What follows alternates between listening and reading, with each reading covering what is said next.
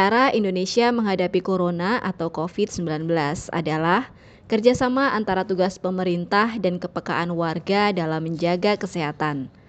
Bentuk kerjasama tersebut yaitu, pertama, pemerintah telah siap dengan sistem respon penanganan kuman COVID-19.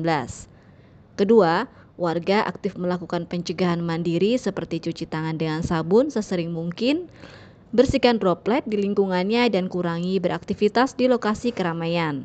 Selain itu, lakukan isolasi diri ketika memiliki gejala terinfeksi COVID-19 dan lakukan panggilan ke rumah sakit rujukan di daerah masing-masing. Kerjasama ini adalah kunci bangsa Indonesia mampu melewati krisis Corona atau COVID-19.